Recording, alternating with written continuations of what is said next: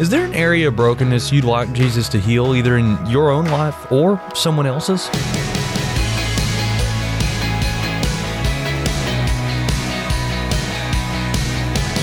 Hey there, I'm Andrew Stevens, and you're listening to Unlocked, your daily key to unlocking God's Word in your life. Our devotion today focuses on the power of God.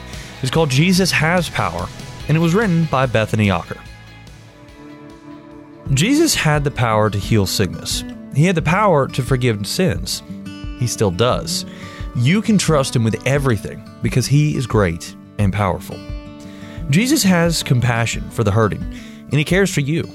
He loves the broken. He forgives sinners. Jesus can heal people who are blind, who are sick, who are paralyzed and hurting, and he can forgive our sins. Jesus had the power not to die on the cross. He could have gotten away. He could have refused to do it. He could have left us in our sin, but he didn't.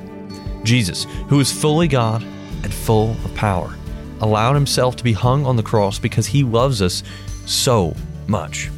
He was willing to take our sins on himself, even though he didn't deserve any of it. Jesus endured the pain of the cross. He endured the full weight of God's just wrath against sin. He was in the grave for three days because of our sins, but then he rose again. Jesus had the power to do anything.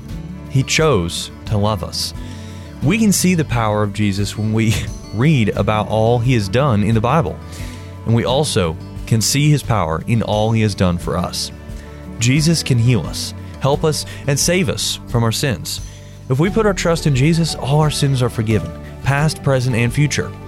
As his people, we can come to him and receive his help at any time. And we can know that one day Jesus will return and heal all our hurts, and we will live with him forever. So let's talk about this. What are some questions going through your mind right now? Take a look at Mark chapter 2, verses 1 through 12. How did Jesus reveal his power in this passage?